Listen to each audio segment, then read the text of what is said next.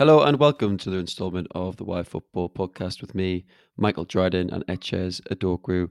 Today, amid the fallout from England's defeat to Italy in the Euro 2020 final at Wembley, we discuss how far England have come under Gareth Southgate. Before we start, please follow us on Twitter at YFootball underscore and subscribe with us on Apple Podcasts, Spotify, Acast, and YouTube. Uh, good evening, Etches. Uh, how are you doing? I, I, believe I saw you um, as one of the hooligans barging through the doors at Wembley. Uh, saw a clip of you. Is this correct? Uh, that's uh, that, that joke was so bad. I'm not even going to credit it with an answer, but no, unfortunately, I wasn't at the final. I was watching it at um, a pub in South London at a random location. Obviously, it's very, very sad with the final result. Um, but there are some positives for me. I think overall, there's always positives when you lose. Um, hence, we're doing this episode to shine a light on them. So mm. uh, yeah, in terms of how am I still a bit sad of the defeat. Um, Arsenal just lost to Hibs in pre-season as well. Oh. Uh, so, so, yeah, it's not looking good. But how you doing? Yeah, I'm not bad. I thought I'd be more sad about England losing. I was very sad at the time, but like I've gotten over it quicker than what I thought I would. Um, I mean, even though we've only had a, a couple of days, uh, I think just, just getting to a final, I thought I'd never see in my lifetime. So that in itself was like just incredible to see. But obviously, it was heartbreaking at the end. Uh, Pickford nearly nearly became the hero. Two penalty two penalty saves, and you're not winning the shootout. It's just mad. Like he, he must be um, he must be absolutely fuming. But no, it's um, yeah. But aside from that, not bad. Um, and now though, I just you know what it is. Yeah, this, it makes it worse. I'm a Sunderland fans. This makes it even worse. But going from watching like that caliber of game, then going to watching like regular season or like preseason or in particular League One, is going to mm. be it's going to be a stretch. So I thought would kind of break up the episode into some of the positive sections. So, you know, I think first one for me is the media. And, you know, public perception has changed massively for the England squads. And that can't be underestimated. You know, I remember back in Capello's time where ketchup was banned and the players mm. seemed like a very us versus them. I think as well though, under Capello, which was interesting was you know he had this massive reputation and england like really trusted him to do a really good job but ultimately results uh, were disappointing and the players seemed quite miserable uh, you, you hear ex pros as well, such as Rio Ferdinand and Frank Lampard and um, Ben Foster and all these types of characters go on about how disjointed the camps were, how mm. the players Man United stayed with Man United, how you know that that's all changed. And I think the media perception now by having access to these players, seeing them, you know, swim together or play basketball together. Yeah. The real camaraderie with the players, which I don't think, well, I know previous generations say didn't exist. And for the public, we had no idea. You know, part of the reason why people love seeing Bukayo Saka, for example, or why they love seeing people like Jack Grealish is because of these clips of the media or the England mm. media team have shown us, right? You know, when they're doing like shooting drills and they're having a laugh. And I think that's really humanized the players, yeah. which benefits them because for part time fans or fans that aren't that involved, they want to see, you know what, I don't love football. I love following England, but these guys are really likable. And I think that will really benefit England in future tournaments. Yeah, absolutely. And I think it like completely um, kind of connects kind of the younger generation with these players. So like I think England did a lot of work um, and really stepped up their media work the likes of Twitter and Instagram. They've got all these like video montages. You've got like, you know, people from different backgrounds getting involved, different artists from different genres on these clips. And it's really actually engaging with the youth and engaging with actually some of those players that are in the squad. I mean, some of these, these players are like kids, like 19, 20. Um, so having that kind of atmosphere of, as old, atmosphere of old, um, as you mentioned under Capello, where it was like authoritarian kind of um, regime with, as you said, the players sitting on their own tables or um, just not mixing generally. Whereas now they're actually mixing, they're mixing. We saw the squad versus the media darts game, for example. If we talked about the media elements, like before, I don't know if you've seen Mike Bassett's England manager at Chess. I only actually watched it for the first time quite recently. And it's obviously just like a big joke of a film, a bit like an Ali G kind of Sacha Baron Cohen kind of film, even though he didn't yeah. make it. Um, and on that, it's really kind of like just the, the, journalist, almost like the journalist versus the England team, or versus like the manager to try and like get stuff out of them because they they're trying to bleed stuff out. Whereas the the suspicious kind of England coaching staff or the manager Mike Bassett is just not giving anything back. Whereas now they're actually mixing. You're always going to have that kind of to and fro, and I think, or between the media and I kind of say the setups. Like you know, they the media want to know everything. England don't want the media to know everything for obvious reasons. You know, sense of information. You know, to not to give information away to the side. But seeing out the squad versus the media darts games, um, I just think it was quite a nice touch, and it builds into this overall like facet that you mentioned around actually just making quite a nice place to be, a nice camp. I mean, yeah. I recall I recalled hearing stories from like um, that kind of era as well, where you know players you refer to the Capello era, where like players don't want to even you know feature for the national side, not in the tournaments, but like they get called up for a friendly, they want to go, maybe they call their agency and how can how can you get me out of this game? Can I feign an injury of some description? Um, whereas now they look like they really actually love being there. Like the as you said, the Bukayo Saka stuff where he's on that like inflatable unicorn. yeah. And it was the same with Pickford in 2018 and Harry Maguire on the back of this unicorn. It looks ridiculous, but like it, it, actually makes it look like a nice place to be. And I think mm. it's easier in it's arguably easier in England because we obviously we basically played the whole tournament in England and had access to our own facilities. But even in Russia, they did a, a lot of work around creating a camp that was, you know, a good place to be and actually fun to be. Like, and these are kids, mate. These like teenagers. They don't want to be sitting around in shirt and tie, having these like. I mean, they might be doing that anyway, but like having this really strict schedule and regime and can't talk to each other, can't you know, can't have a drink if they want to, which is not really a, an issue now, but maybe twenty years ago was. Um, so I think it's a huge point um, around why England have, have come on since say the Capello era. Yeah, I think they've done really, really. I think it's, it's helped. It really helps with the media back here. And I know that in when people win or lose, there there are criticisms as there should be because you know when you don't win, there must be a reason, right? Mm. But I think the support for a lot of the players for the nation. I know there has been a lot of abuse which has gone on, which isn't tolerable at all. Yeah, you know, but there's been so much support and I think that is in part due to how they, they see these players as humans. Too often, mm. sportsmen away from football are seen as machines, right? Mm. That can just keep on going. They have no personality, no empathy, no feeling, but they do. And I think that's what the media has really helped these England players, you know, be able to show to the world, which I think has really impacted their performances. And on top of all of that, we've got Gareth Southgate, who has spoken brilliantly on multiple issues for the England camp, whether it's been taking of the knee, whether it's been abuse of players, whether it's been about penalty takers, whether it's been about form on certain players. Yeah. I remember when there was so much media uproar about Trent and he promised him his place. And I think he's spoken really, really, really well to the media, which has helped galvanize support. I mean, it's very rare. People may criticize him as an actual manager, but mm. in terms of being a nice person, which I think is actually helpful in international football, which is a different game. I think he's been second to none, and I think uh, he's been brilliant for England for that reason. Mm, yeah, definitely. And so I've had so many conversations with friends around like like them saying like Southgate's not a top manager. Why have we got Gareth Southgate? Even like you know mainly before the World Cup and the success of that. Um, but even like after the World Cup when we did so well before this tournament, saying we don't have faith in Gareth Southgate because I mean, what's he done in the game? But I mean, what what did Joachim Low do in the game before he went to Germany. You know, at international level, you don't have there isn't really this pull for great coaches to go and manage them at international level because obviously it's completely different to club level. It's it is to an extent overall. I mean, the World Cup is the most prestigious tournament in world football, arguably, but the rest of it isn't necessarily as prestigious as winning on the club stage. It's obviously not as lucrative. You're not playing a lot. You're not with the players a lot. It's a completely mm-hmm. different type of role. Really, it's completely different. obviously, they're very similar in the fact that they've got to pick football, uh, pick sides for football matches on a on a match day. But it, they've they spend a lot of time going viewing players that are not, you know, they're linked to other clubs. There's a lot of politics around that, um, and so I think like I've said to, to friends like the having a pragmatist such as um, Southgate in terms of off the pitch, not necessarily about tactics, but off the pitch having someone who can really galvanise a squad, actually make it somewhere players want to be, is has been so key. And the fact that he's this, this, nice guy. I saw a quote, and I can't verify it, but I saw a quote on Twitter where um, I think it was, I don't know what publication it was even on, so it's quite a poor, a poor reference, but apparently a player had asked if it was okay to call Southgate Big Nose in training because I think for them, they just seen like the England setup as a bit of a joke.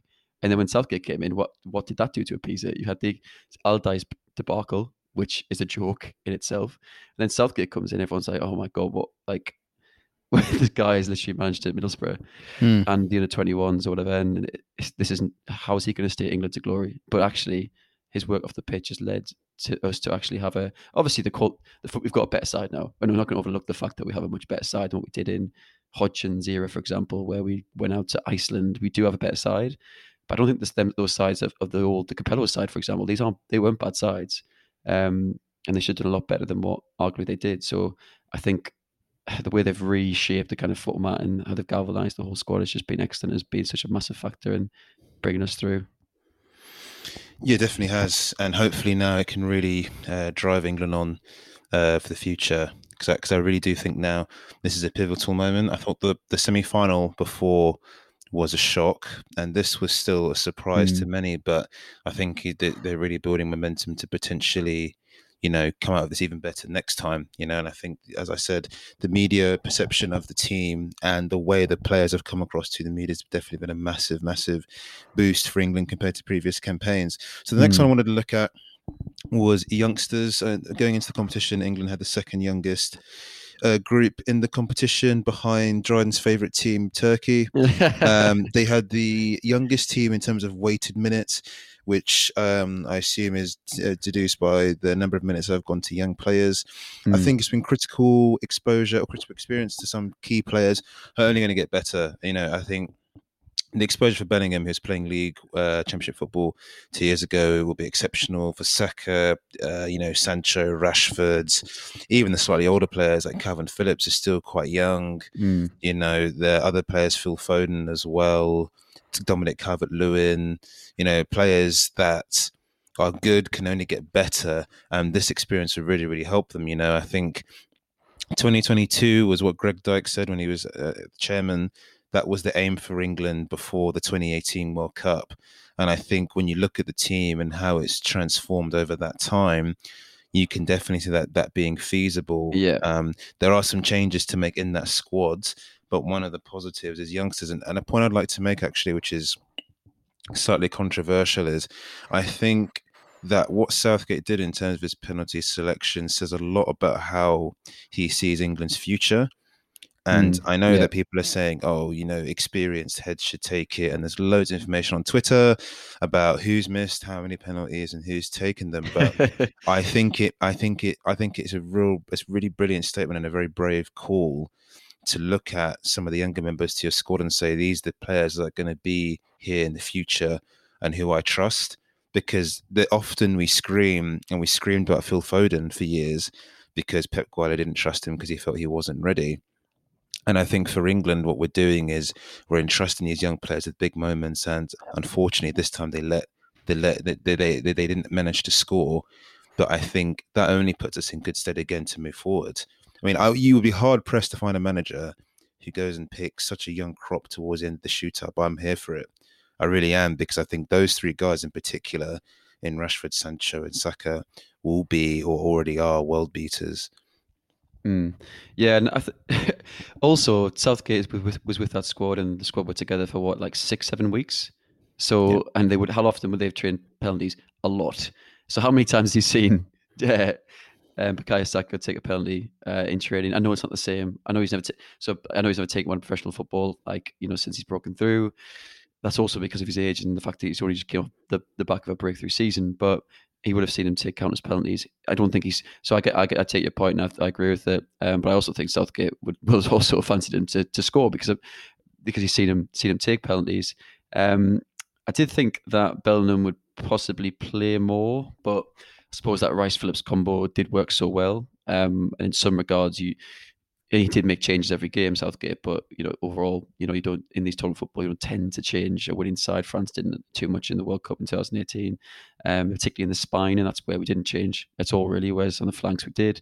Um, but I thought Bellingham might feature a bit more, maybe get you know a bit more, bit more game time. I do kind of wonder, and this is kind of is a little bit of a question for you, really, Ches, is I wonder if Sancho and Bellingham would have featured more had they been playing in England, which is not necessarily like a, an attack at Southgate for saying, oh, you're not picking players to play abroad, because it is such a new thing for us to have English players of good quality playing abroad. You mm-hmm. know, and it's even then there's not that many still. Um, I wonder had they played in, in England, if Sancho had been playing Premier League football, would he um, have started more more games? I mean, COVID would have affected Southgate and his staff's ability to travel, but then that is the case for every international manager. So Um, I don't know what you think about that. No, I think. Look, there's an argument about Jadon Sancho from England fans. Look, I've watched Sancho in full matches about 10 times in my life away from England. Yeah. And I would say that that is more than about 85% of people that are telling me that Sancho should play. Yeah. I'm yeah. fully aware with his numbers because we live in an era of social media and numbers you know, people doubt that people such like Ryan Giggs wasn't any good because he wasn't scoring 15 goals a year wide because a lot of wingers do score 15 goals now wide. A lot of people now say Bergkamp wasn't very good because they go on Wikipedia and they type in Bergkamp and say, oh, well, he didn't score.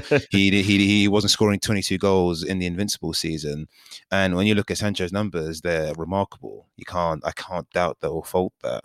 And as an attacker, I would say from what I have seen is he probably does offer more than Saka. No, he, he definitely does. But is what you want for England, right? That's not the best England 11 that we've seen in terms of mm. ability, but it's the best 11 that we picked that we feel could win the game.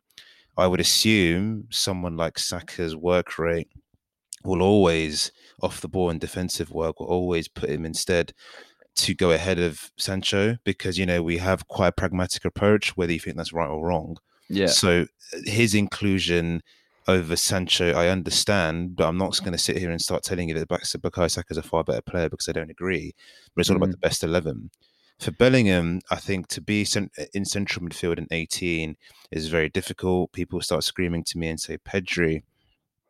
And I think yeah. England, England are pragmatic. They are. They are. That's what Southgate wants to be. That's what he wants to do. So yeah, again, he's another player with, you know, maybe the the following Euros is probably a better shot, but he'll be very experienced by that point but we have the handbrake on approach. You know, whether you agree with that or not is up to you. Um, but I, I, don't think they would have played more if they're in the Premier League. I really don't think that.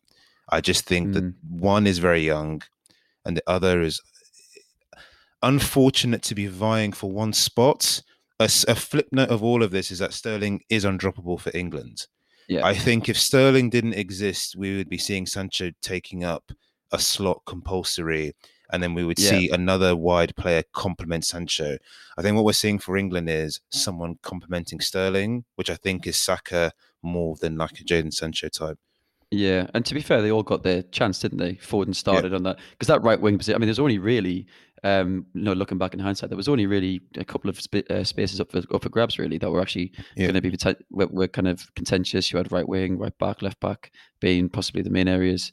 Um, and I mean, depending on the shape that he played, obviously we discussed that, and obviously he did change it for the Germany and for the final, the Germany game in the final. Um, but he did give each player the chance at, at, right wing. He started with Foden. Um, did he? I can't recall if he started with Grealish any game, but um, yeah, it was the Scotland game that um, Grealish started, but not on the right. But um, Saka got his chance, Sancho got his chance, as did Foden, and the one that did the best out of all of them, in theory, or the one that was more effective, and as you said, complements Sterling and Kane a lot better, was Saka and his searing pace mm. and his, his technical ability, and he was excellent. Um, and he had that kind of youthful fearlessness to an extent that we don't often see in England setups. You know, we England setups of old. It's very nervy. It might go back to that point earlier, but they've actually got a, a feel good factor camp now, so they can feel like they can actually lose, even though the even though what we've seen from the final suggests otherwise. Because you know the camp have been great, but the fans haven't in, in defeat.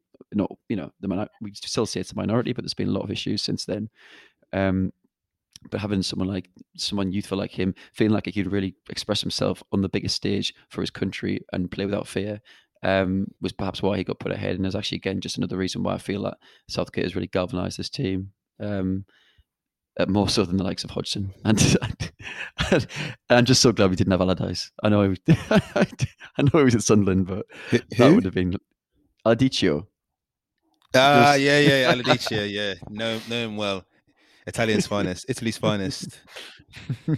um, yeah, no, I think yeah, Sam Allardyce would have been interesting to see. I think what we've got now is a manager that is really for youth, which is what everyone wants. Is that buzzword? Um, there are question marks over the style of play, but in terms of the media perception and everything else, I think he's done a great job especially in difficult. I think on a side note, focusing on Southgate in particular, what we also have to highlight is the complexities of his own job. You know, England has mm. seen massive issues over race in terms of Black Lives Matter and players taking knee. huge waves of barrage of abuse of some of his key players. We're talking mm. Sterling, Rashford, yeah. more recently with Sancho and Saka. And I think he's spoken really well about that.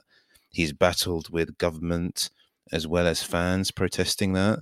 You know, that's not easy. We're talking about how the media have um, changed the perception of England football, which they have done. But then it wasn't that long ago where people were booing, taking a knee in the in the warm ups, and when government were deciding to uh, say or to condone that and be like, yeah, that's fine. And I think it shows a real strength of character from not only Southgate but the team to ride through that. You know, I'm not saying that the fans didn't boo when the game started, but I think for certain individuals within that squad, that can be very difficult to deal with. Um, so I think that's that's credit to the young players you mentioned, the manager and the media as well to try and uh, shape that.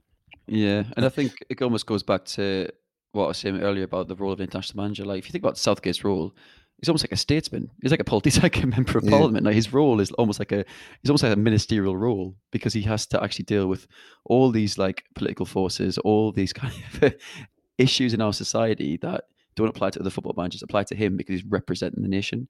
Um, mm. And yeah, so I think it's a good point, and I think he's handled it so well. So again, Team Southgate. Yeah, Team Southgate as well. He's a good lad. And the final one is one of the final sections to kind of look at is defeating, you know, old enemies. And what I mean by that is, look, when you when you meet Gary the pessimist at the pub, he will tell you that Croatia are past their best and all their players are rubbish, and he will tell you that Germany are clueless and they had to call back like Thomas Muller because they don't know what they're doing. But in, I've seen England falter against the first average side or decent side they come up against in European tournaments. So I think that is a lot of progress for them to manage to do that and it's very easy to go and say, "Oh yeah, but they weren't that good." I mean, what do, what do people want? Like on on a flip side, right? What do people actually want? people are like people are like, "Oh, England only got tested in the final. England only got tested in the semis last time." It's like I don't really know what you're trying to say. Do you want England to be in the group of death? Then they're supposed to face Belgium. Then they need to face Portugal again somehow. Then they need to face Italy. Italy have 15 men. England have nine. I don't really know what, what, fans, yeah. what fans want. But I think it, it does say a lot, in particular the Germany game and the Croatia game, where you know their their pragmatic style, their energy and commitment, you brought really key wins. In particular, Croatia, they really, really stifled Croatia they were really vibrant in attack. I thought they played really, really well. Foden, I thought, was excellent until he came off. And I think that really kick-started um, a good tournament. The Germany game was a bit different. They, they sat back and were very dogged. Um, they didn't create too much, but the chances they had were literally really, really big chances. As in, the, the, the probability of those going in for the XG gods out there would have been very high. yeah, definitely.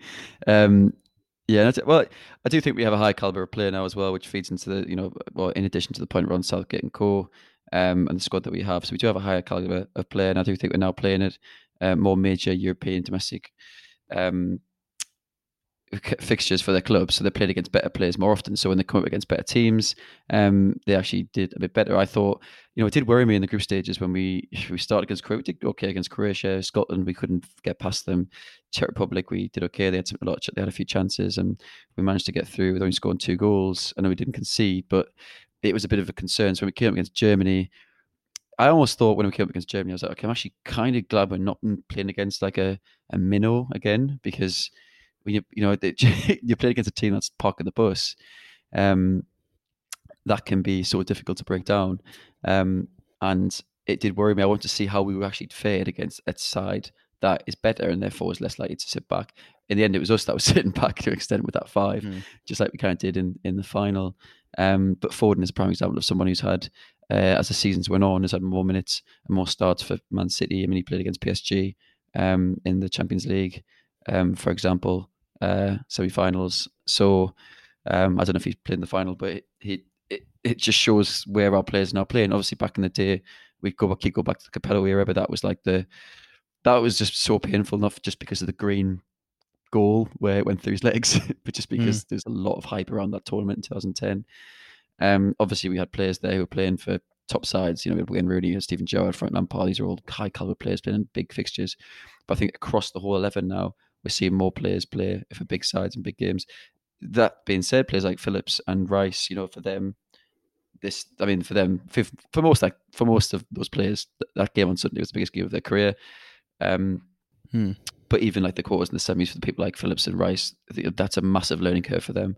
Um, I think they'll still fare better for for going through um, this uh, this tournament.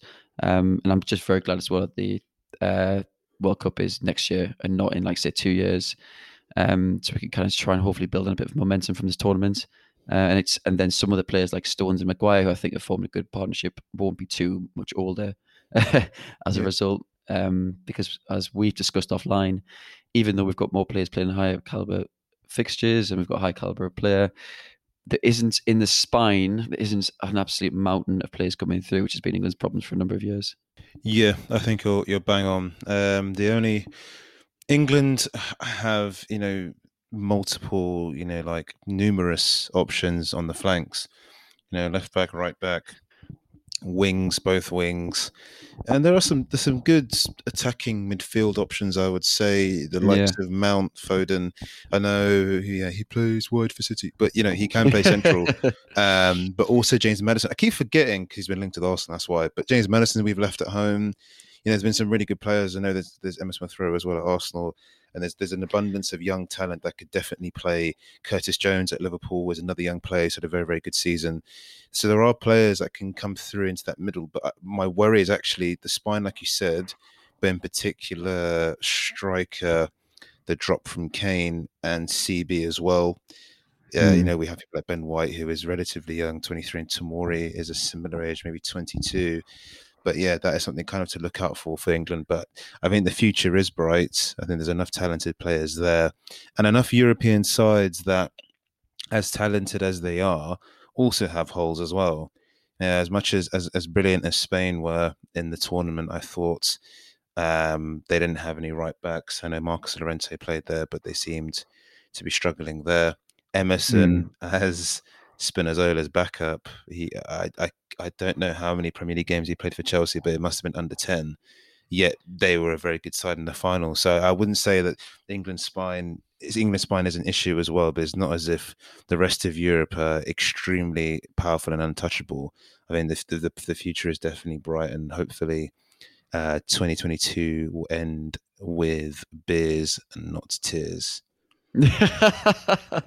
that's the uh, is that that's is that going to be the, the new motto for the the new slogan for the podcast? I think why football.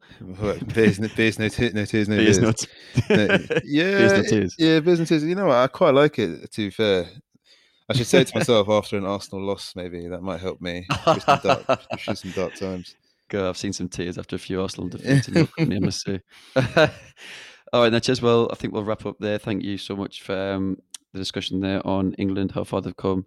Uh, particularly, I think we drew a line from Capello onwards, even though it possibly could have went back further. Um, but yeah, I think the future is bright. I've kind of got over Sunday and you know look on to next um, the next next year and the, the, next tournament in 2022, and hopefully we can finally bring it home. But yeah, thank you all for listening, and um, yeah, we'll catch you next time. Cheers, guys. Cheers, guys.